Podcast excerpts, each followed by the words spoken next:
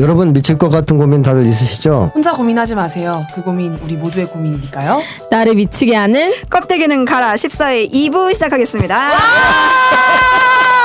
스튜디오 꽉 찼어요. 꽉 찼어. 활기가 넘치고요. 전에 없던 분위기네요. 안녕하세요. 아우 시끄러워.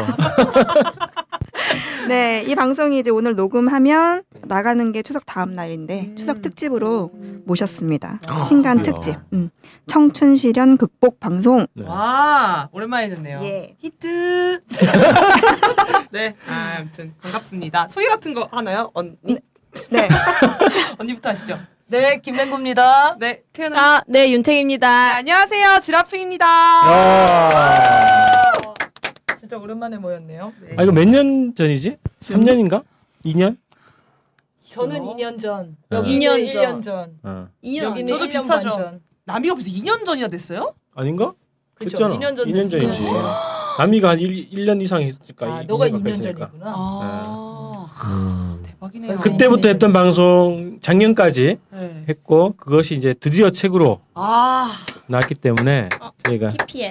예. 청춘 심리 상담. 너무 네. 예뻐요 책 표지가 진짜. 그래서 그 선생님의 역작이죠. 몇 년 걸렸죠. 예. 아닌데요?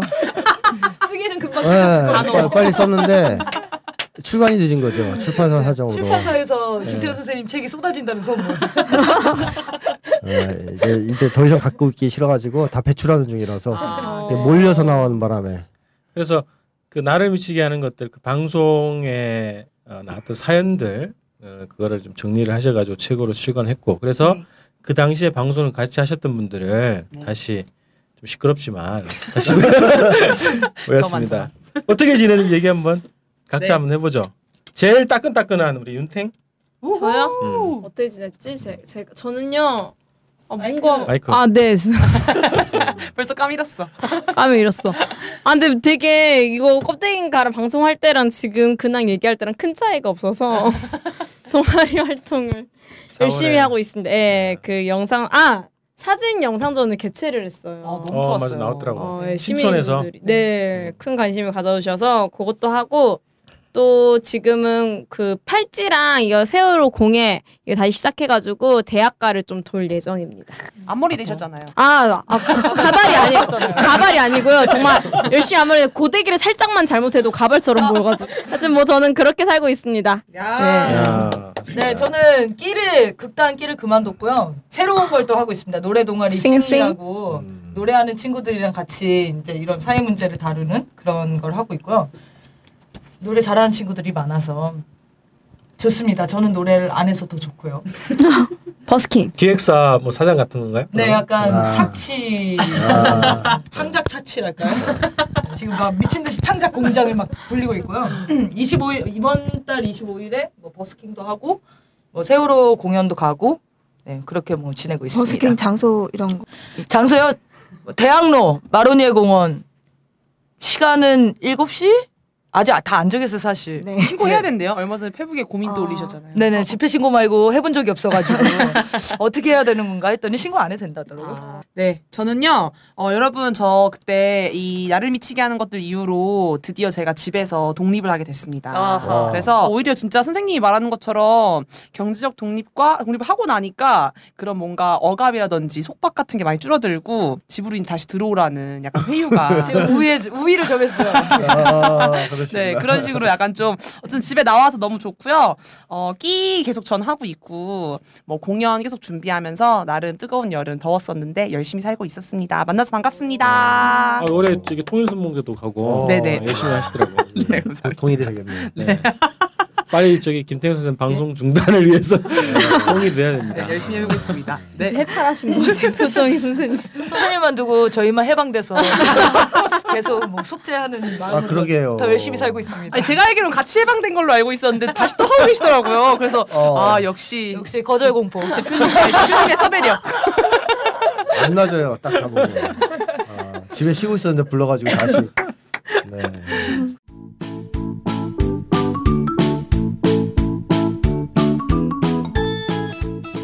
테러 방지법 통과 이후에 당신의 소중한 디지털 데이터를 지켜줄 수 있는 책입니다. 김인성의 완벽한 데이터 관리 주권방송 후원을 위한 500권 한정 공동 구매를 10% 할인된 가격인 26,000원에 택배비를 포함해서 주문을 받고 있습니다. 주권방송 홈페이지 김인성의 완벽한 데이터 관리 배너를 클릭하셔서 주문하시고 입금하시면 배송해 드립니다. 많은 구매 부탁드립니다.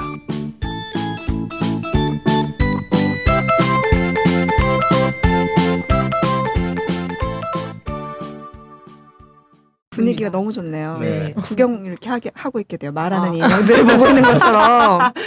네. 오늘 이렇게 다 모인 이유가 있죠. 네. 음, 선생님의 새 책 청춘 심리 상담 아까 살짝 소개해드렸는데 이게 딱 나왔어요.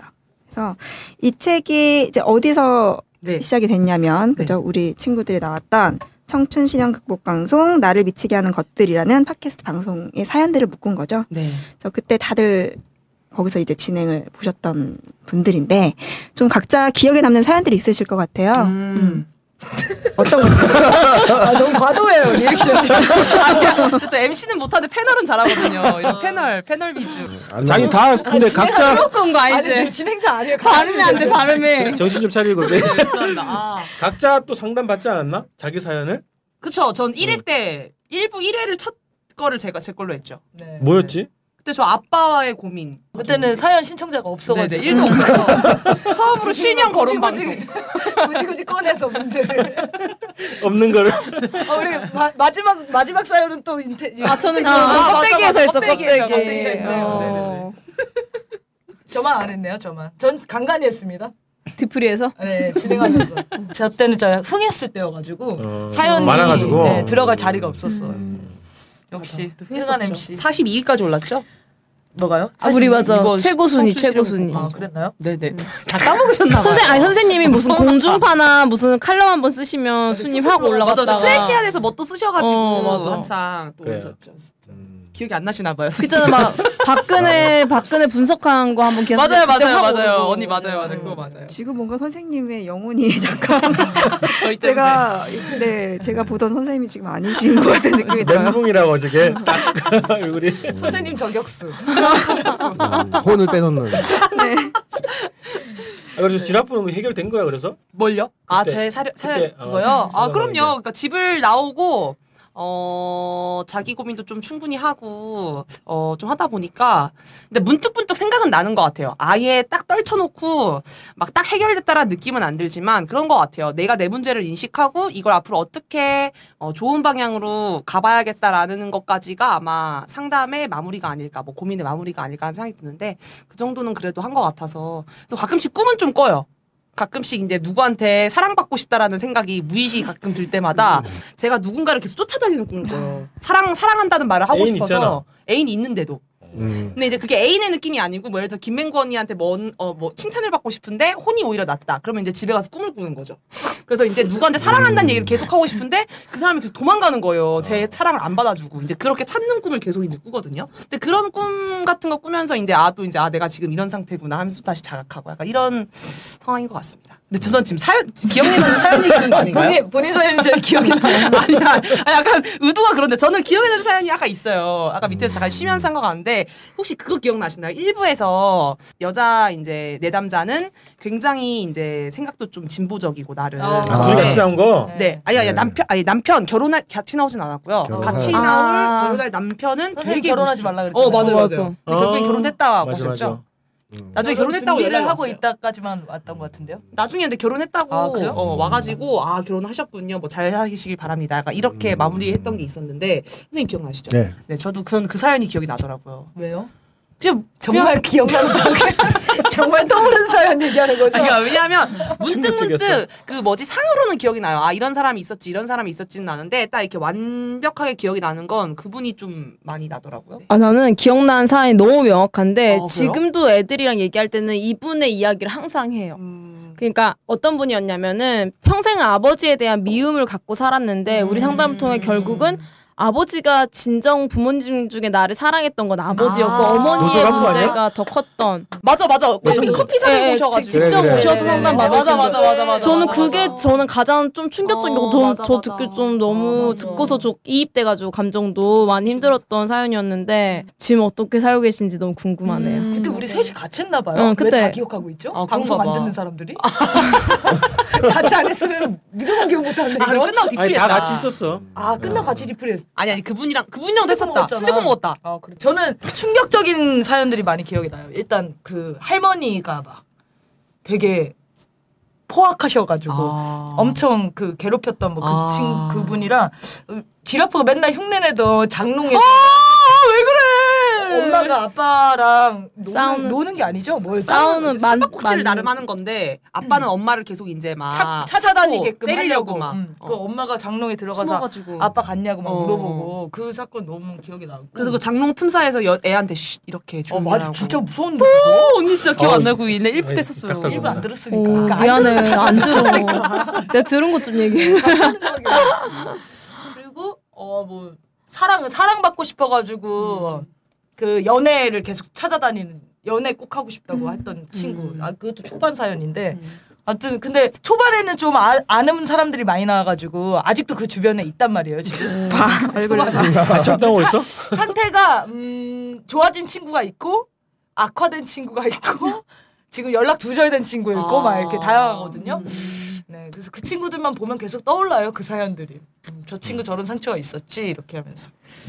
그죠. 아, 많습니다. 계속 청춘들하고 같이 부대끼고 사니까 예. 새록새록 그냥 거의 뭐 비슷한 사연들도 많고 네, 맞아요. 고민하는 것들이 더 비슷비슷하니까 볼 때마다 생각이 계속 날 것 같아요. 네, 네, 맞아요. 근데 오늘 목소리 되게 조용하시네요. 맞아요. 되게 우리가 술안 먹는데? 오늘 사실 되게 우리가 백색 소음인 줄 알고 너무 조용했어. 전 유독 제가 너무 도드라져 보일까봐. 네, 여기서 얘기해 네. 저쪽에서. 편집이 굉장히 힘들 거야 오늘. 네, 죄송합니다. 아, 여기. 아, 방송 복귀 임박이네요 딱 보니까. 네. 아 이거 왜 왜 그만 하게 됐어요 이 방송? 저희 권고 사직. 네.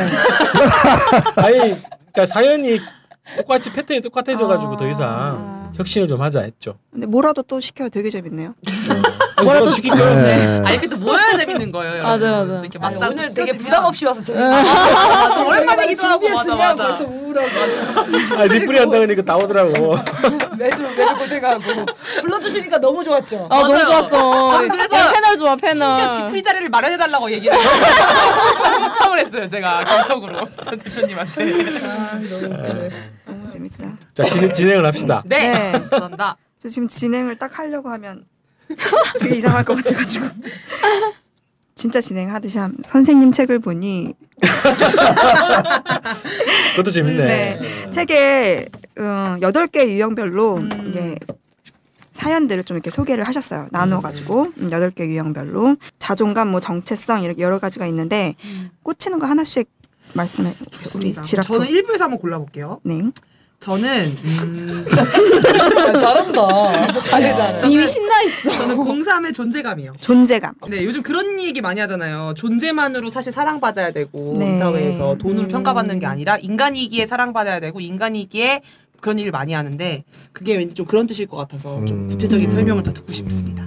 그 사람이니까 사랑받을 수 없는 세상이 됐잖아요. 맞아요. 어, 제일 큰 비극이죠. 네. 그러니까 사람이면 그냥 사랑받아야 되고 존중받아야 되고 또 권리가 보장돼야 음. 되는데 그게 안 되는 세상. 음. 뭔가 부모의 요구라든가 음. 아니면 권력의 요구, 네.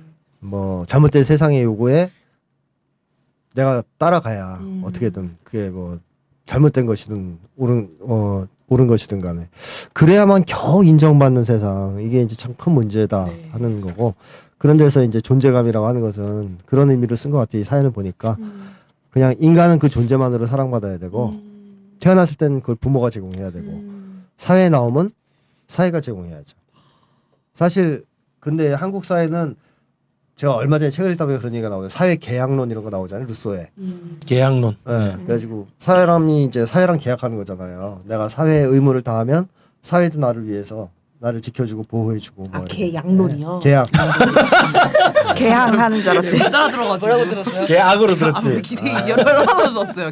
네, 어쨌든 그걸 보니까 딱 느낌이 계약은 깨졌다는 느낌이 들더라고요. 이제 그러니까 우리가 청년들이 사회에다가 하는 의무는 다 했잖아요. 전 인생을 다 희생해서 시키는 대로 했잖아요. 하지만 사회가 청년들한테 해준 건 없으니까 이제 계약 파기를 선언해야 될 때가 왔다. 어, 우리를 존재 그 자체로 인정해주지 않으니까 계약 파기 선언을 해야 된다. 그래서 책의 취지도 그런 의미에서 좀 뒤에 그런 거 강조를 했습니다. 사회에 대한 그런 거 이행하지 마세요. 사회를 바꿔버리세요.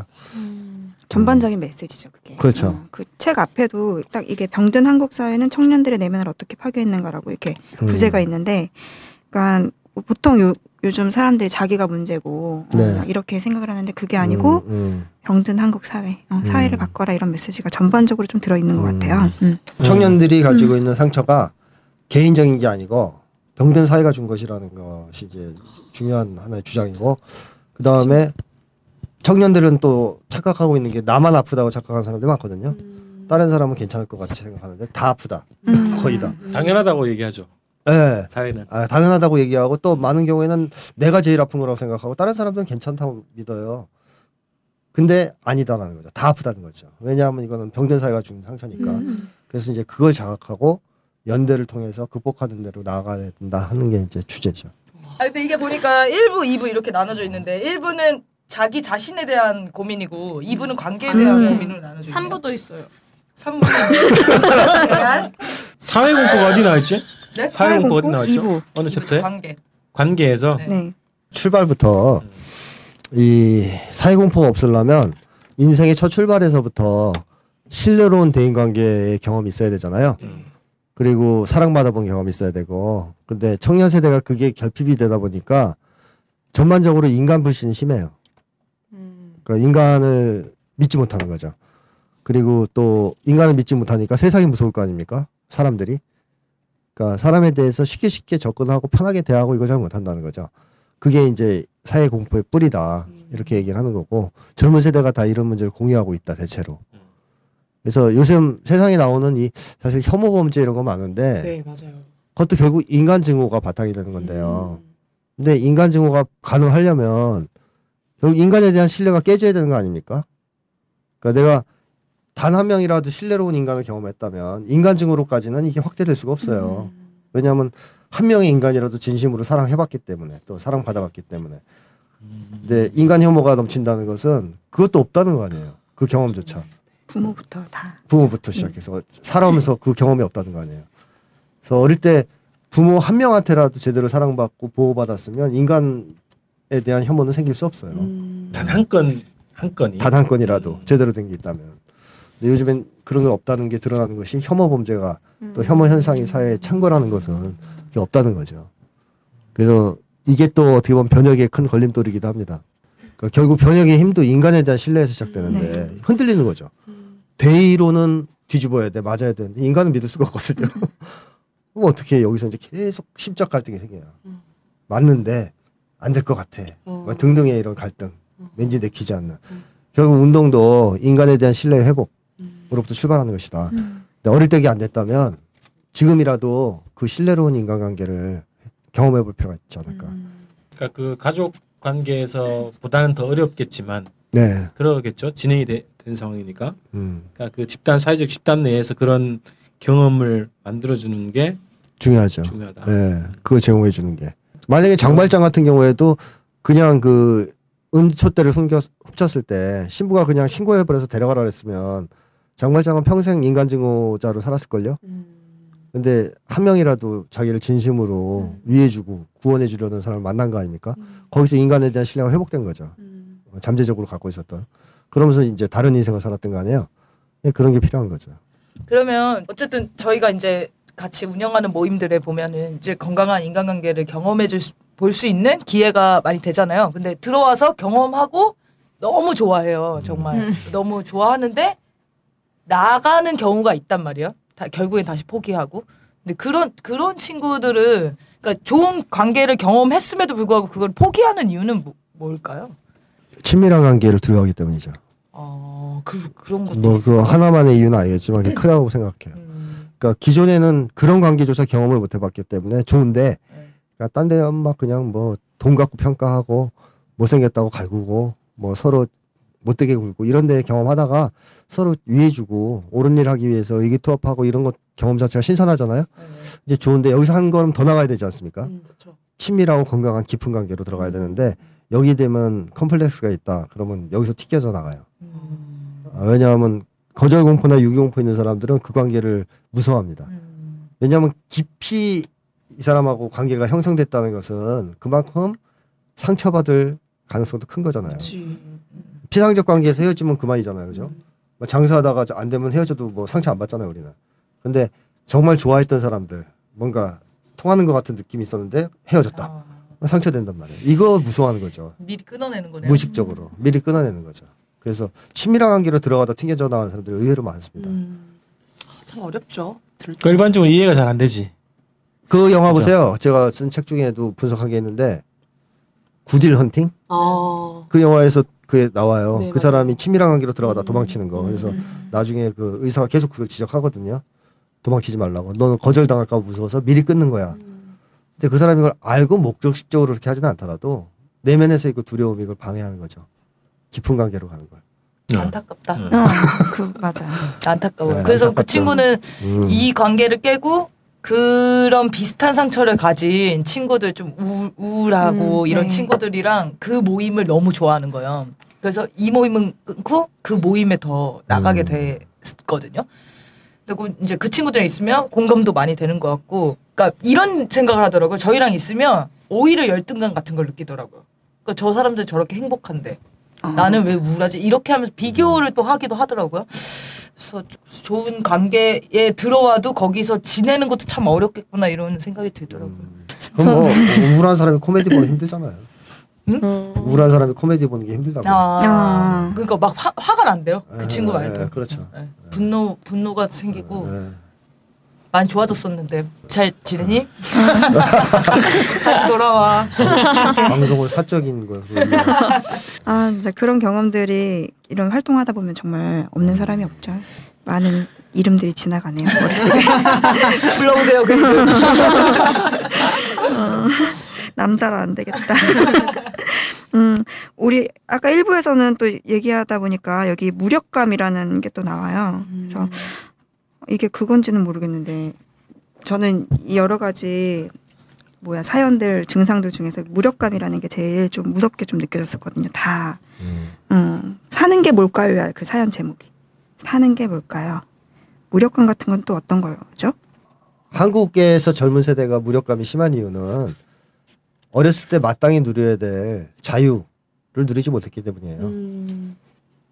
그 그런 거랑 비슷한 거죠. 개가 어떻게 풀려서 자유롭게 큰 게 있잖아요. 네. 산에 가고 싶으면 산에 가고 사냥하고 싶으면 사냥하고 이런 개는 어때요? 나중에 좀 힘들게 살아도 무력감이 없겠죠. 좀 덜하겠죠, 그죠? 있더라도. 근데 어릴 때부터 묶여서 자란 개는요. 음. 자기 마음대로 살아본 적이 없어. 그쵸, 그쵸. 그럼 이 개는 나중에 풀리더라도 어떻게 될까요? 아무도 아, 안 무력감이 심하죠. 내가 뭘 할 수 있어? 내 마음대로 해본 적이 없으니까. 근데 우리 젊은 세대의 삶이 마치 묶여 있는 개와도 같지 않느냐? 음. 어릴 때 공부하기 싫은데 하라 그러잖아요. 그다음에 뭐 대학 다 가고 싶어 하지 않, 않을 텐데 대학 진학률이 90%가 넘어요. 우리나라 왜 이렇게 대학을 좋아해요? 음. 어, 하여튼 대학교 다 가야죠. 또 개인주의적인 삶을 살고 싶지는 않잖아요. 음. 누구라도 인간이니까. 근데 부모들은 너만 잘 되면 돼. 성공하고 출세해서 너만 성공하면 돼. 딴 친구들 쳐다보지 마. 음. 이런 걸 또 강요해요. 그러니까 이런 삶이 어릴 때부터 정해지거든요. 그러니까 마치 저는 이게 시각적으로는 묶여 있는 개를 보는 듯한 느낌. 삶이 이렇게 속박된 거 있잖아요. 음. 그러니까 자유를 누리지 못한 세대의 경우에는 필연적으로 무력감이 있을 수밖에 없다라는 게 이제 하나고 그다음에 또 하나는 이러한 삶과 한국 사회의 이제 어떤 공동체와의 이런 것 때문에 이런 삶을 또 같이 할 사람도 없고 고민을 나눌 사람도 없이 혼자 쭉 성장을 해서 혼자 있지 않습니까? 네. 이 혼자라는 사실 자체가 가져오는 무력감이 있죠. 혼자 있어도 무력감을 안 느낄 사람은 슈퍼맨밖에 없을 것 같아요. 어. 그놈은 지구를 돌리더라고요. 어, 돌면서 반대로 돌아가지고 어, 반대로 막 돌- 지구를 거꾸로 돌리더라고요. 네. 뭐 걔는 내가 볼 땐 무력감 안 느낄 것 같아요. 그 정도 힘이 있으면. 그러나 우리 보통 사람들은 무력감 혼자 있는 한 무력감을 느끼지 않을 수 없는 거 아니에요. 음. 결국 연대와 이제 조직 혹은 공동체 이게 뒷받침돼야 우리가 겨우 무력감에서 탈출할 수 있는 건데 지금 그게 없거든요. 음. 연대도 없고 공동체도 없고 이러다 보니까 젊은 세대가 느끼는 무력감은 심각하다. 음. 어릴 때 이제 이미 자라나면서 묶인 인생을 살면서 생긴 무력감과 현재 연대의 부재 속에서 고독 속에서 오는 무력감이 결합되면서 굉장히 심각한 무력감을 겪고 있다 해서 둘 중에 하나는 치료해야 되는 거 아니냐. 근데 청남에서 주력했던 거는 이제 일단 1차 어린 시절부터 생겨난 무력감을 상처를 치유해 주는 거에 이제 방점을 찍었었는데 나중에는 뭐 이제 공동체 모이는 거 이것도 좀 시도를 하셨었죠. 음, 네. 그 두 가지가 다 되면 제일 좋은데 어쨌든 하나라도 시도해서 이 무력감을 줄여나가는 게 필요하지 않느냐 생각해요. 무력하지 않은 거면 생기 있는 거랑. 무력감이? 없다라면 힘이 있다는 뜻이고요. 그건 자기 확신과 자신감이죠. 음. 예. 그러니까 어떤 정황들이 다 생기잖아요. 네. 상황들이 발생하는데 예. 그 상황들을 하- 그 개인이 어떻게 받아들이는가 음. 충분히 뭐 할 수 있어 뭐 음. 이렇게 받아들이거나 그 통제감. 예. 내가 이 사태를 장악하고 쥐고 어? 컨트롤할 수 있다고 느끼는 통제감. 음. 이런 게 생기는 거죠. 무력감이 없으면. 또 하나는 그런 것도 있는 것 같더라고요. 대상을 정확하게 파악하는 거. 음. 대상에 대해서 모르면 그게 또 공포, 또 무력감으로 이어질 것 같거든요. 그러니까 대상에 대한 정확한 파악. 그래서 음. 우리가 뭐 사회에 얘기한 사회에 대한 정확한 파악. 음. 이게 왜 이- 이렇게 돌아가지? 이런 거에 대해서 정확하게 파악을 하면 장악이 되니까 그렇죠. 그 힘을 키울 수 있지 않겠냐는 거죠. 음, 음. 근데 알면 알수록 더 무력해지지 않나요? 사회의 어떤 본질을 알면 거대하다? 어, 이게 너무 거대? 또? 아니, 어, 저도 일부? 일부 녹음을 하는데 이 방송이 도움이 될까? 어 이거 정말 사회가 이런 이런다고 계속 생각하게 될 것 같은데 그런 생각. 그래서 모르는 것보다 아는 게 도움이 됩니다. 아, 원래 인간이 그 알을 추구했던 거, 지식을 추구했던 것은 통제하려는 욕구에서 시작된 거 아니에요? 알지 못하면 통제할 수 없으니까. 그래서 결국 그 알미라는 것은 통제의 선결 조건이기 때문에 아는 건 중요하죠. 근데 음. 처음에 알았을 때 이제 어 이렇게 심각한 문제가 있어? 나는 힘이 없는데 이게 그- 이제 결국에는 시도가 어떻게 가야 되냐면 연대로 가야 되거든요. 아, 그러면 우리도 힘을 합쳐서 바꿔야 되는구나. 혼자 힘으로는 안 되는구나로 가야 되는데 거기서 여전히 혼자의 틀을 고수하면 뭐 답이 없는 거죠. 그 다음에 무서운 것도 자꾸 보면 덜 무서워지잖아요. 박근혜도 처음에 얼굴 보면 무섭지만 계속 보면 무섭진 않잖아요. 스트레스는 네, 커지지 화, 화만 나지. 어, 무서운 존재도 익숙해진단 말이에요. 자꾸 보면. 호랑이도 옆에 계속 옆집에 산다 그러면 계속 보면 이제 친근해 보인다고. 그런 식으로 사회에 대해서도 이게 이제 처음에 무섭다고 도망치면 더 무섭겠죠. 영원히. 근데 무서울수록 더 파고 들고 알고 계속 반복하고 이러다 보면 나중에는 그 두려움도 줄어들고 의지가 생기겠죠. 이걸 좀 바꿔야 되겠다.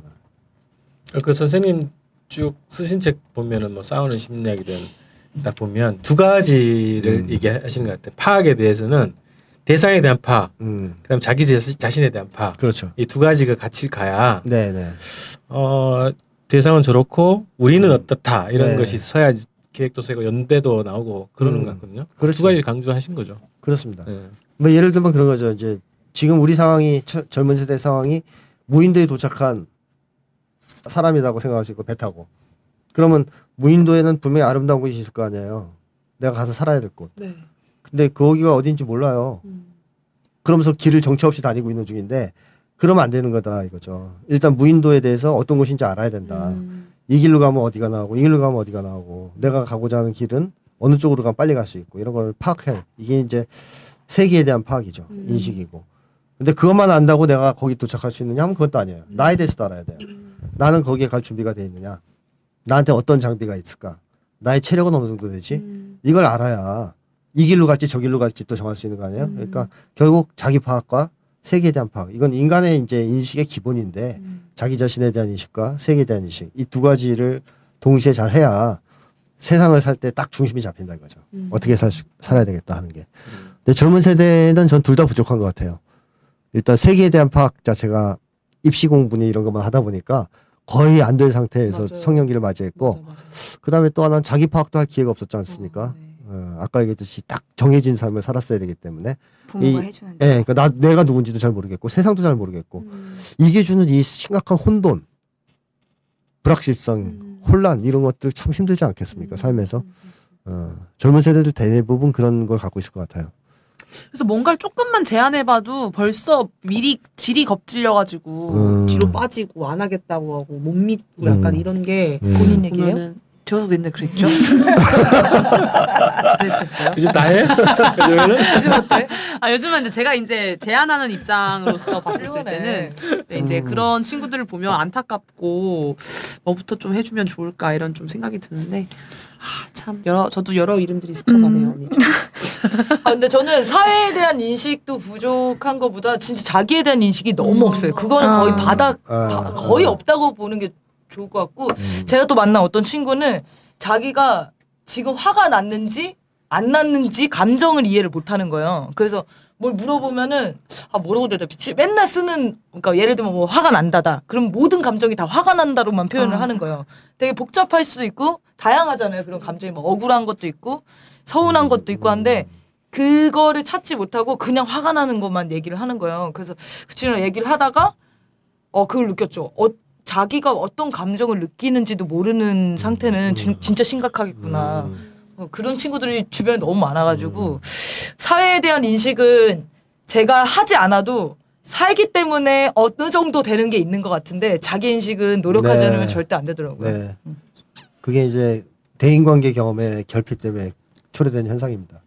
어, 기본적으로. 정말 결핍된 사람들이 너무 다들 고개를 다 절레. 아니 절레 끄덕끄덕 하세요. 음.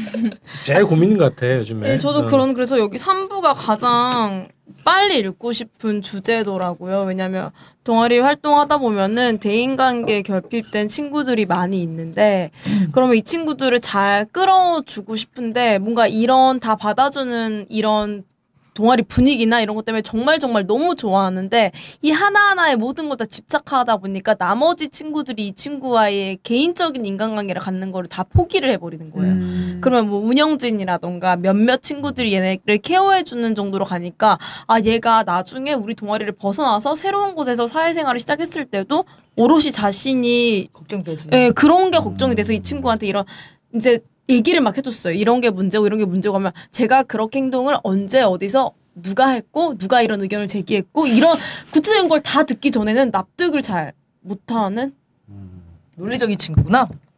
러직. 논리야? 아, 나또 영어 잘 몰라가지고 어, 잊질 못했네. 딱 하나 있었어. 아는 거. 아, 그런 문제들 때문에 이게 이제 각 동아리마다 한 명씩 있다라는 거는 그만큼 청년들의 한 문제. 명이요? 한 명밖에 없어요? 아니 음. 적어도 미니멈 언니 영어 좀 많이 쓰네. 예, 예. 하여튼 좀 음. 그런 것들이 많이 느껴져서 하, 네 솔직히 말하면 저도 사람이니까 지치더라고요. 어, 이, 이런 것들을 케어가. 음. 음, 음. 근데 지름길이 없는 것 같아요. 맞아. 사람 관계를 이렇게 하는 게. 그 친구, 그 친구가 진짜 평생 걸리면서 그 문제를 치유할 수도 있고, 지금 당장 할 수도 있는데, 당장은 너무 어렵다고 계속 봐야 된- 되는 것 같고, 계속 믿어주고, 도와주고, 할 수 있는 것들을 찾아주고, 이렇게 하는 수밖에 없는 음. 것 같아요. 뭐지 사람마다 개인차가 있으니까 그거 고려해야 되고 어떤 사람은 빨리 깨우치는 사람이 있고 어떤 사람은 늦게 깨우치는 사람이 있고 그 개인차를 고려해야 되고 그 다음에 또 나의 역량도 고려해야 되겠죠. 네. 어, 내가 준비된 만큼 속도를 낼 수 있는 거니까 이런 그런 경험들을 이 젊을 때 하면 나중에 나이 먹으면 좀 더 능숙한 대인 관계를 할 수 있겠죠. 젊은 세대 자체가 어쨌든 그런 경험을 쌓은 사람이 별로 없으니까 네. 그런 일을 했다면 차후에 리더가 되실 수 있을 겁니다. 어, 아니, 그런 일을 한 젊은 세대가 없으니까 별로.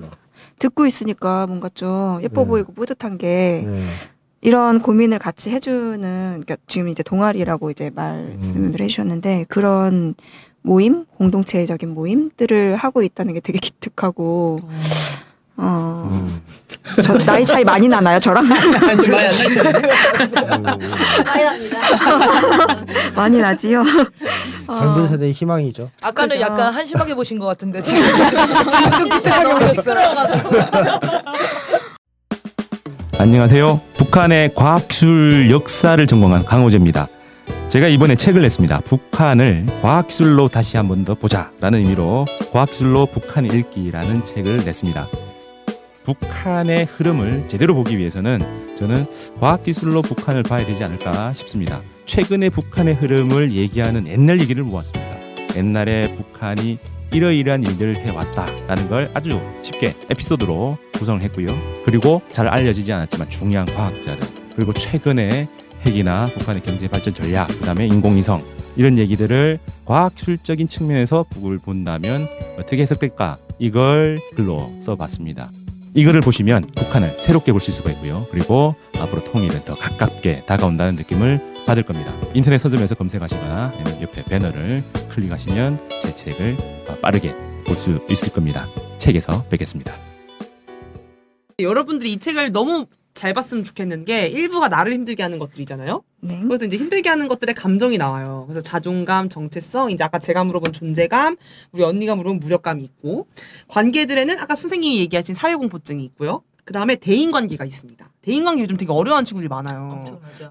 우리 또 탱언니, 윤탱언니 많거든요. 아 그렇게 꼭 지워서 얘기하면 맞다, 미안해. 아 우리 우리 동아리 많다고? 아니, 아니, 그러니까 윤탱언니 주변에. 아 그쵸 그쵸. 그쵸, 주변이라고 얘기하면 되겠죠? 윤탱이 그런 거 타는 얘기 아니었어? 아니, 아니, 아니. 짱이죠. 그래서 대인 관계가 있고요. 사람들의 시선이 부담스러워요. 잘 노나이가 잘 어울린다. 이런 부제가 참 너무 마음에 들지 않나요? 좀 제, 제, 어, 잘 보셨으면 좋겠어서. 7번, 형제 차별. 정말 주체 명, 콤플렉스가. 심해요. 네. 왜냐면 저도 요즘 이 형제 차별 때문에 어. 꿈까지 꾼 적이 있거든요. 어. 제가 사실 생각해 보면은 남동생이 저랑 두 살 차이가 나고요. 여동생이 저랑 11살 차이가 나거든요.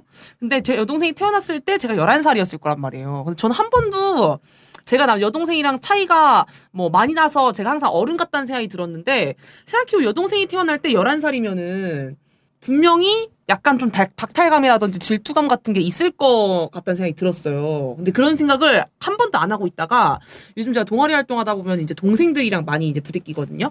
근데 이제 가끔씩 동생들이 저보다 뭘 잘하거나 아니면 약간 좀 뭐 이렇게 충고 같은, 그러니까 제가 뭐 일 진행을 잘 못했을 때 이런 지적을 좀 해주면 되게 속상할 때가 많아요. 항상 언니 같아야 되고 항상 부모 같아야 된다는 생각이 드는데 걔네들이 뭐- 뭔가 지적하면 되게 속상할 때가 많단 말이에요. 근데 그때 또 꿈을 꿨어요 집에서.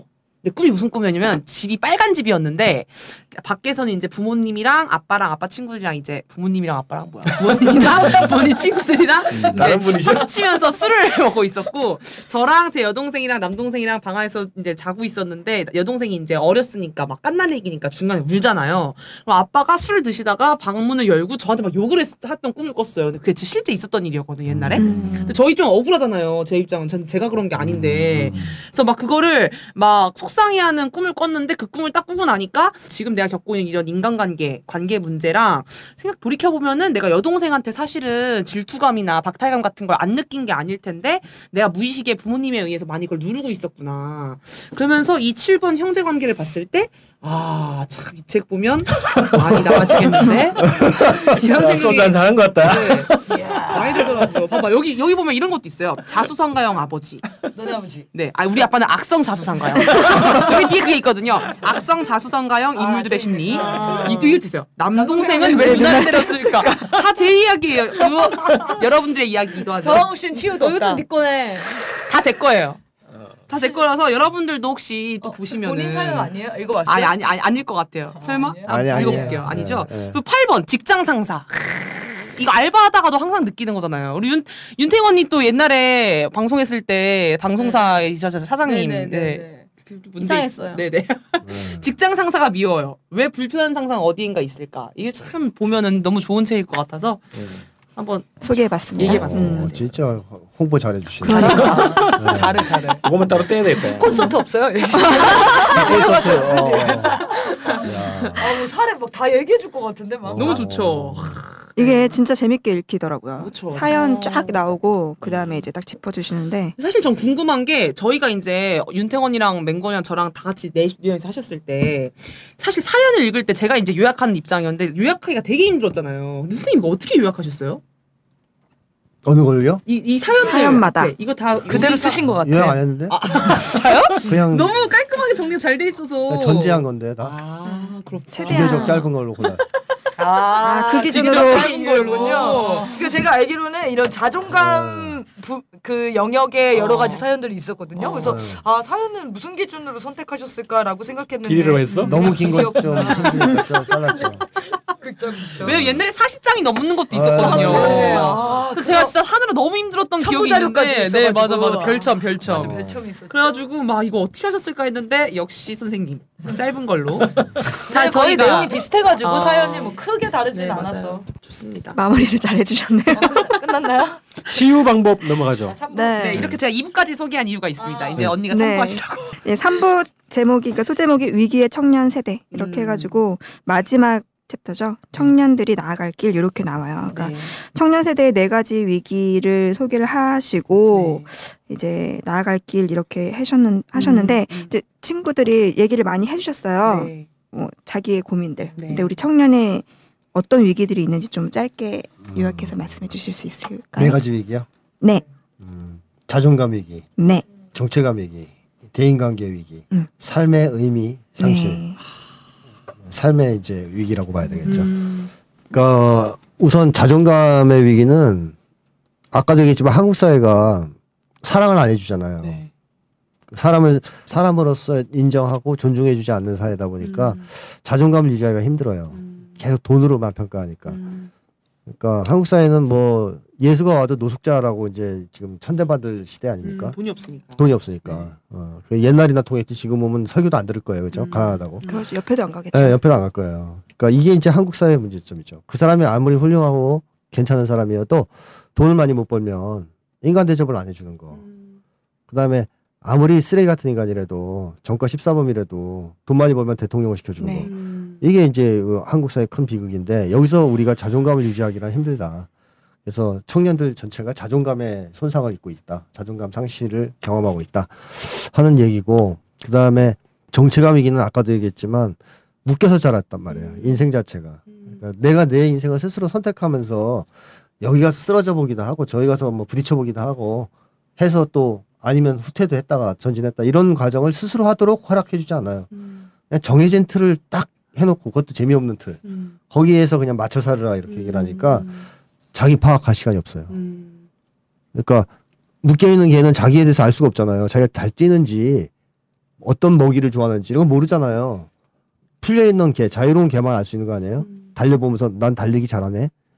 또 가서 뭘 먹어보면서 이거 내가 좋아하네. 음. 근데 묶여 있는 개는 주인이 주는 것 중에서 좋은 걸 선택할 뿐이고 음. 또 자기가 잘하는 것도 묶여 있는 상태에서 잘하는 것만 알 뿐이에요. 음. 따라서 자유롭게 자라지 못한 젊은 세대는 정체감 형성이 거의 안 돼 있어요. 어. 음. 그래서 음, 굉장히 많은 젊은 세대의 고민 중에 하나가 이제 내가 누구인가, 음. 나는 누구인가 하는 고민을 떠안고 있거든요. 이게 해결이 안 되면 40대 가서 물어볼 때도 있어요. 나는 누구지라고. 음, 정체감 문제가. 그래서 이게 이제 또 심각하고. 그다음에 대인관계 위기가 이제 여기서 이제 같이 오는 거죠. 자존감 낮고 정체감 흔들리고 사람들 상대할 때 얼마나 힘들겠습니까? 음. 이게 대인 관계라는 것은 일단 그런 것들이 잘 갖춰졌을 때 음. 원만하게 할 수 있는데 일단 그 두 가지가 안 되고 그다음에 어린 시절부터 대인 관계 경험이 없어요 공부하느라 음. 또래하고 놀지도 못했고 대학교까지 오면서도 계속 친구 관계라는 게 경쟁 관계고 사회 에 나가도 마찬가지고 네. 그러니까 대인 관계 경험 자체가 너무 부족하다 보니까 음. 대인관계 자체를 두려워하고 어려워하고 음. 그렇습니다 젊은 세대가 그러면 대인관계가 어렵다면 결국 인간을 어려워한다는 얘기고 결국 세상을 무서워한다는 얘기거든요 이게 이제 이제 또 사회 공포 같은 것도 될 수 있고 그래서 이제 대인 관계에 위기가 있는 거고 마지막으로 삶의 의미라는 거 이것은 뭐냐면 네. 인간은 유일하게 지구상에 있는 존재 중에서 삶의 의미를 추구하는 존재고 음. 이게 안 되면 아무리 즐겁게 사- 살려고 노력해도 안 되는 거거든요. 네. 맛있는 거 많이 먹고 뭐 즐겁게 쾌락을 아무리 해도 공허가 해결이 안 돼요. 공허함이 음. 아 이 뭔가 텅 빈 느낌. 음, 채워지지 않는 어, 내. 인생의 의미라는 것을 찾을 수 없기 때문에 그 공허 때문에 너무 허기가 져서 젊은 세대들이 또 쾌락주의가 심해요. 음. 어 그러니까 막 연애하려 그러고 맛있는 거 먹으려 그러고 여행 가려 그러고 왜 공허하니까. 근데 공허하지 않은 삶이라면 사는 거 하나하나가 의미 있고 거기서 즐거움과 보람을 느낀다면 그렇게 탐닉하지 않거든요 쾌락에. 그래서 쾌락주의는 공허의 이제 뒷말이고 의미, 삶의 의미 상실이 곧 쾌락주의라고 봐도 무방하단 말이죠. 네. 근데 이제 우리 한국의 젊은 세대가 인생의 목적을 상실하고 살고 있다. 음. 제가 얼- 누구한테 물어보면 그런 얘기를 하죠. 젊은 세대들 보통 저도 인생의 목표가 있어요. 돈 많이 버는 거요. 음. 결혼해서 애 낳는 거요. 음. 근데 그건 전 인생의 목표라고 살 수 없다고 생각해요. 그 누구나 애는 이제 결혼해서 낳는 거고 뭐 그다음에 돈 버는 것 자체가 어떻게 목표입니까? 음, 돈 많이 벌어서 쌓아놓으면 그 자체로 행복을 주는 것도 아닌데. 그러니까 이제 그런 인생 목표를 추구하다 보면 삶이 공허해지죠. 의미가 없어지니까. 거기서 오는 위기가 있다. 그러니까 젊은 세대는 사는 게 즐겁지 않다 일단. 음. 즐겁지 않기 때문에 오히려 더 웃으려고 하기도 하고 억지로 다른 것들로 네. 찾으려고 하고 쾌락. 쾌락. 어, 자극 이런 거를 찾는 경향이 있어요. 내적인 즐거움을 못 느끼니까 그래서 삶의 의미를 찾아야 된다. 이제 이런 거죠. 그래서 그런 네 가지 위기가 있다라고 제가 분석을 한 겁니다. 음. 좋습니다. 어, 이제 읽다 보면은, 책을 읽다 보면은 그런 얘기들이 많이 나와요. 우리 쭉, 쭉 한 얘기긴 한데, 좀 사회에 저항하는 얘기, 그리고 공동체에서 좀 그런 해법을 찾는 얘기, 그리고, 어, 자기 상처, 내면 개인의 상처를 치유하는 얘기, 이런 것들이 나오는데, 이런 위기의 상황에서도 그래도 우리가 청년들이 상처를 치유하고 나아갈 수 있는 방법, 어떤 음. 게 있을까요? 한국 청년들이 그래도 조금 전진하고 있는 측면이 있어요. 진보하고 있는 측면이. 그건 뭐냐면 예전에는 그 대통령이랑 비슷했어요. 청년들이. 한국이 헬조선 같은 곳이다. 음. 라고 사회에 대한 문제 제기를 하면 왜 자기 비하를 하냐? 음. 이렇게 얘기했던 게 청년들이었잖아요. 근데 이제 이제는 한국 청년들이 그래도 헬조선이라고 다들 부르잖아요. 네. 한국 사회를. 네. 대통령만 싫어하잖아요. 자기 음, 비하라고. 근데 어. 하여튼 청년들의 인식이 그래도 변화했다는 거죠. 옛날에 인정을 안 했던 거예요. 현실을. 음. 현실이 이렇게 나쁘다라는 상태를 인정하지 않았던 거예요. 부담스러우니까. 그래서 음. 그걸 회피하고 도서관 가서 공부했거든요. 음. 나는 그래도 여기서 혼자 탈출해 볼래. 어, 우선 내가. 예, 나는 어떻게든 출세해서 살아남겠, 남겠어. 네. 이제 어떻게 보면 현실을 외면한, 외면한 거죠. 근데 요즘 청년들은 그래도 거기서는 조금 더 진전한 거예요. 음. 아, 이거 안 된다, 이거. 이 사회가 너무 사회가. 문제다. 지금 헬조선이고 이건 흑수저 금수저 사회다. 까지는 왔어요. 그래서 이제 이민 가고 싶다는 사람이 90%라며요. 네. 젊은 세대가. 진짜? 어, 네. 여론조사가 그렇게 나왔어요. 음, 네, 한 여론조사에서. 조사가 90%가 이민 가고 싶- 싶다. 하긴. 예, 네. 하긴 그게 2010년도 조사했을 때 이미 60% 넘었거든요. 어, 지금 90% 나온 게 당연한 거죠. 그러니까 어쨌든 젊은 세대는 이 시스템 자체가 틀렸다는 걸 알기 시작한 겁니다, 이제는.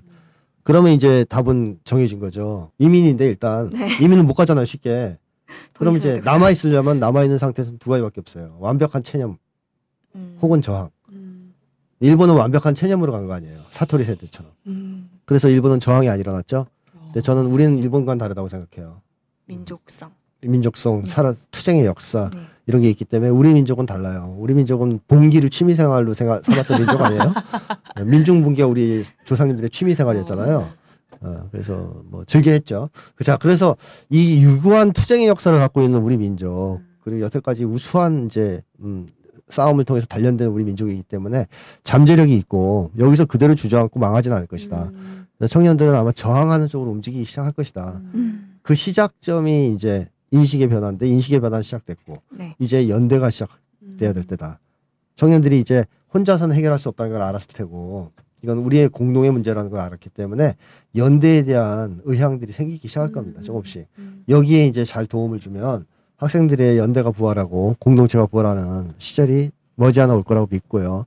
민중들도 싸우기 시작했지 않습니까? 네. 성주에서 이제 세월호가 이제 출발점이었다면 사드 문제로 지금 투쟁의 전선으로 다시 복귀하고 있잖아요. 네. 그리고 이미 민중들은 정치권을 앞서가고 있는 거 아닙니까? 네.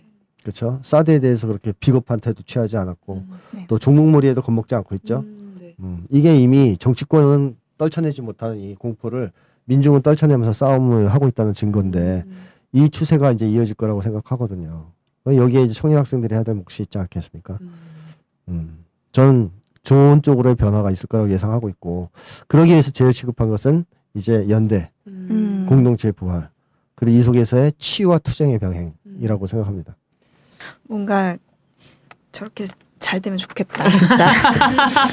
말대로 하면 너무 아니 직접 그 학생 뭐 활동이나 이렇게 하고 있으니까 네. 그몇 년 했잖아요, 그죠? 어떻게 이렇게 쭉 추세가 말씀하신 대로 추세. 그런 희망이 딱 보인다 뭐 이런. 저는 총선 때 보니까 추세라고 얘기하면 20대가 투표율이 엄청 올랐잖아요. 한20 몇 프로 올랐던데요. 음. 그래서 50, 53%인가 52%인가 찍었는데 어 거의 절반 절반 지난 총선에 비해 절반이 더 투표한 거잖아요. 어. 그걸 그냥 추세라고 할 수 있지 않을까요? 정치 참여 네, 여부. 20대가 박근혜 지지율이 9% 찍었던데요. 맞아, 맞아, 봤어요. 아시죠? 공유했죠. 예. 9% 9%도 믿겨지지 않는 지지율인데요, 진짜. 일, 일베가 모두 참여했나 보죠. 일베가 네. 9%는 근데 일베가 뭐 참여했다 하더라도 경이적인 기록이죠. 일베도 요새는 박근혜 싫어하잖아요. 아, 그래요? 네, 박근혜 아, 너무 일을 아, 많이 뭐, 저질러서 아, 수습을 못 아, 하겠으니까 그렇군요. 피곤해. 아, 뭐 박, 어. 더 노무현 이런 이런. 얘기 있어요. 노무현 때도 안 그랬다. 근데 이게 이런 말까지 나오고 아, 있어요. 근데 이게 재밌는 게 그 20대가 예전 30대보다 더 보수적이었던 거 아세요? 맞아 맞아 네, 맞아. 지금 지금 20대. 트라우마 한국사에 쓸 때만 해도 네. 20대가 진보성이 없었어요 그다지. 음, 네, 맞아요. 오히려 진보성 있는 세대는 30대였어요. 공포 세대여가지고. 아, 근데 지금 박근혜 지지율이 아, 지지율이 아니군요. 반대하는 게 90%까지 올라간 거 아니에요. 그러니까 20대 인식의 변화는 굉장히 크게 시작된 거예요. 상당수가 이제는 안 거, 아는 거죠. 이 아는 것은 결국 모아지게 돼 있지 않느냐. 지금은 그 90%가 정확히 이민을 가고 싶어 하는데 예, 이민이 아니라 사회 개혁으로 이 에너지가 바뀌기 시작하면 변화가 시작되지 않을까 하는 생각입니다. 제 주변에도 어 박근혜를 좋아하는 애들은 진짜 없고 그런 얘기 많이 해요. 막 이제 4대강 문제 요즘 한창 막 그렇잖아요. 그리고 사드 진짜 말도 안 되게 얘기 나오고 뭐 세월호 여전히 말도 안 되고 이런 여러 가지 일련의 사건들을 웰스부터 시작해서 이제 여러 사건을 보면서 2017년 12월 대선이 너무 기대된다고 음. 얼른 바꿔지는 게 보고 싶고 그래서 막 음. 그런 얘기 항상 하거든요. 술 마시면은 야 그래서 우리가 진짜 잘해야 된다. 우리가 바꿔보자고 하면 애들이 막 기, 그러니까 술 먹을 때는 이제 술 취기에 그러는 걸 수도 있는데 막 기대된다면서 아 진짜 어떡하죠? 막 사드 배치가 12월에 2017년 내내 된다면서요. 거기랑 이제 대선이랑 면- 맞물려서 얼마나 재미있는 게 벌어질까요? 막 이러면서 애들끼리 막 얘기하다 보면은 엄청 그런 되게 높아져 있, 는것 같아요. 근데 약간 뭐 개인적인 무력감 이런 것도 많이 바- 다뤄줘야 되는 거지만 약간 현상 자체가 지금 너무 청년들을 몰아세우니까 저항하도록 음. 뭔가 현장이 이런 박근혜 정부가 수구 세력들이 우리를 그렇게 뭔가 투쟁하는 사람으로 몰아세우고 있지 않나라는 오히려 갑자기 또 고맙다는 생각도 갑자기 문득 네, 들면서 어떻게 해볼 때까지 해봐라 약간 이런 마음도 좀 들고 아무튼 마지막에 선생님이 그 청년들의 목, 뭐 청년들은 저항해야 된다. 이런 뭔가 용기 있는 말을 좀 주신 것 같아서 사실 그런 그런 말들 많이 하잖아요. 말하는 대로는 다 된다. 뭐 우리 마음을 잘뭐 다스려보자. 기운을. 어, 어. 좋아서 박근혜가 한 말처럼. 그런 거 되게 허망한 말 말고 이 책 자체가 저항해야 되고 사실 원인은 다른 곳에 있고 그 원인을 우리가 뭐 만들어 이렇게 헤쳐서 나가야 된다. 약간 이런 내용들을 잘 주신 것 같아서 제 스스로 너무 힐링 받고 말 그대로 진짜 힐링을 받고 가는 느낌이 듭니다. 아, 저도 그 변은혜 거에 살짝 얹어가면은 그 수구 세력 때문에 저항의 의지가 있다고 했었는데 또 민주당이라고 나름 진보라고 얘기하지만 아무 행동도 하지 않는 음. 정치권의 모습 때문에 아 내가 해야 저들이 오는구나라는 음, 걸 느끼기 맞아, 시작하는 맞아. 단계인 것 같아요 지금이. 음. 그래서 이번에 또 세월호 광장 갔는데 또 민주당이 개소리 하고 왔더라고요. 네. 지금 국회 선진화법 때문에 되는 게 아무 것도 없으니 여론을 만들어 달라라는 얘기 유가족분들한테 했다 하더라고요. 그런 모습들을 본 청년들이 아 저 사람들에게 기댈 게 아니다. 아, 내가 뭐 아. 흐름을 만들어야 한다는 인식을 좀 네. 하는데 이 사람들한테는 고맙다는 얘기는 안 나오네요. 하여튼 좀 그런 것 같아요. 시기, 시기가 좀. 이게 마지막 목차에 보면 그 양보할 수 없는 행복할 권리라고 나와요. 진짜로 어, 양보 없이 정말 행복해졌으면 좋겠네요 이 땅의 청년들이. 맞아 진짜. 네, 사실 너무 불쌍하잖아요. 네. 저는 우리 젊은 세대 보면 너무 불쌍해요. 어릴 때부터 힘들게 자랐기 때문에 한 번쯤은 행복하게 살았으면 좋겠고 네. 이 상태가 계속 유지되는 거는 정말 끔찍하죠. 그래서 그동안 너무 힘들게 살았고 많이 아팠으니까 이제 행복을 찾았으면 좋겠고 그러려면 행복이 뭔지 알아야 되겠고 그렇죠. 그 행복을 위해서 싸워 나갈 때 또 행복해질 수 있는 거 아니겠습니까? 그래서 행복할 권리를 포기하지 않았으면 좋겠다 하는 게제 마지막 음, 호소죠. 사랑이 샘솟는 느낌이 드네요. 맞아요. 어 아까 얘기 딱 들어보니까 이게 북콘서트 해야 되겠네. 변은혜랑 다 이렇게 다 출연해가지고. 아니 아니 아니요. 그냥 하는데? 하는데? 아니면 뒤에 코러스 마이크 주세요. 저 혼자는 안 해? 아 이제 오늘 그 김태훈 선생님이 지금 볼모로 잡혀 있잖아. 네. 아, 그래서 나를 두고 예, 빠져나가고 다시- 다시를 던져주고 다시 뭐 할 날이 올 것 같고요. 우리 마무리 또 얘기 좀 하고 오늘 방송 정리했으면 좋겠어요. 네. 음. 그 주변에 있는 우리 친구들한테 이 책을 적극적으로 막 홍보를 하겠네. 네, 진짜 네. 아그 아는 동아리 같이 하는 동아리 이제 하는 동아리 토론 동아리가 있는데 심리 주제로 하고 싶다는 거예요. 그래서 여러 가지 책을 찾고 있는데 이 책을 적극 추천. 하고 싶습니다. 사실 누구에게나 어린 시절에 상처가 있다는 음. 약간 다 같이 열 몇 명이 모여서 하면 좋긴 좋지만 너무 또 이제 막 접근하기 두려운 책이죠. 네, 빠질 네. 수가 있기 때문에 이 책은 되게 가볍진 않지만 음, 그러니까 이거 하고 그걸로 네네네, 들어가는 게 죄송합니다. 순서가 맞죠. 정말 맞아요. 그래서 이 책을 꼭 추천하고 오늘 바로 문자하도록 하겠습니다. 네. 어디 뭐 영상이 있는 거야? 자꾸 드는 거야? 여기도 아, 아니에요? 이거야? 아 이거야? 영상 버전 있어. 어. 맹구. 네. 어 어쨌든 책이 나온 출판 기념으로 한 번 더 불러주셔서 되게 오랜만에 맞아, 또 진짜. 약간 입을 터니까 재밌네요. 저 약속도 취소하고 왔어요. 네. 아니었어요. 복귀하세요 그냥. 아니 아니 그거 복귀는 아 죄송해요. 아이 어쨌든 좋은 책을 또 나와서 선생님 우리 다 김태현 선생님 신간만 다 기다리는 거 알죠? 맞아요. 이거 또 공개되자마자 페북에 막 또막 공유가 되던데 이미 뭐 구입해가지고 막 읽은 사람들도 있고 그래서 어, 읽어보고 친구들한테 많이 소개시켜 줘야 될 것 같다는 생각을 했습니다. 표지가 너무 예뻐. 전요 이렇게 예쁜 표지를 만들어 주셔서 사고 싶게 만드는 구매 욕구를 그러니까요. 해준 출판사분들께 정말 감사드리고 항상 좋은 제목 출판사도 감사드리고요. 다시 봄입니다. 아니 다시 봄입니다. 네. 어머. 아니 그리고 선생님 책은 진짜 항상 기대가 되고 선생님 책으로 세미나만 벌써 두 권을 했어요. 요거는 이제 초보적인 단계에서 자기를 되돌아보고 싶어하는 친구들과 함께 읽어보면 좋겠다는 생각이 듭니다. 이거 말고 한, 하나 더 나왔잖아요. 심리 아 심리학사 학을 역사인가? 만든 사람들. 예. 심리학사. 아 심리학을 만든. 비추하셨어요. 잠깐 진짜. 잠깐 열어봤거든요. 바로 닫았어. 스스로 작가님 비추하셨어요. 심리학자를 준비하는 분들이 읽으셨으면 좋겠다. 아막 아, 외국 이름 나오자마자 덮었네. 어, 말씀들을 정말 너무 재밌게 잘해주시네요. 음. 종종 우리 또 책 나올 때마다 한 번씩 불러도 네. 좋겠네. 너무요. 아, 심리학을 너무. 만든 사람은 말고. 심리학사는 안할 말고요. 거야 그거는. 자살할 때 나와야지. 아 자살 자살 그게 공부. 뭐야? 자살이라는 책을. 원고. 아, 원고 또 쓰고. 있어요? 자살 아, 원고 쓰고 있어요. 그 뭔데요? 자살일까요? 내용이 뭔가요? 자살. 한국, 한국인들은 왜 자살하는 아, 거야? 그냥 자살. 아. 자살을 아, 주제로 한. 가제죠? 선생님이 지으신 제목이 자살. 아, 그렇죠. 왜냐하면 선생님이 책 제목을 참못 네, 지으셔. 멋져요. 이거 원래 선생님이 지으신 책이 뭐예요? 이름. 이거 원래 이 책 하기 전에 출판사가 지어준 거 말고. 청춘 시력 보고. 아 그냥 방송이요? 아 방송이 아닌데 청춘 시력 극복 책. 아우 정말 다시 봄 감사합니다. 저, 저는 아, 안 지으려고 생각해요. 어차피 채택이 안 돼서 네, 제목을. 자살이라니. 네, 그때 한번 다시 불러주세요. 자살을 주제로 한 책을 아, 아, 네네. 계속 압력을 놓고 있거든요. 아, 음, 이제 시작할 겁니다. 곧 집필을. 예. 어, 거의 끝났습니다. 마무리. 자료 수집이랑.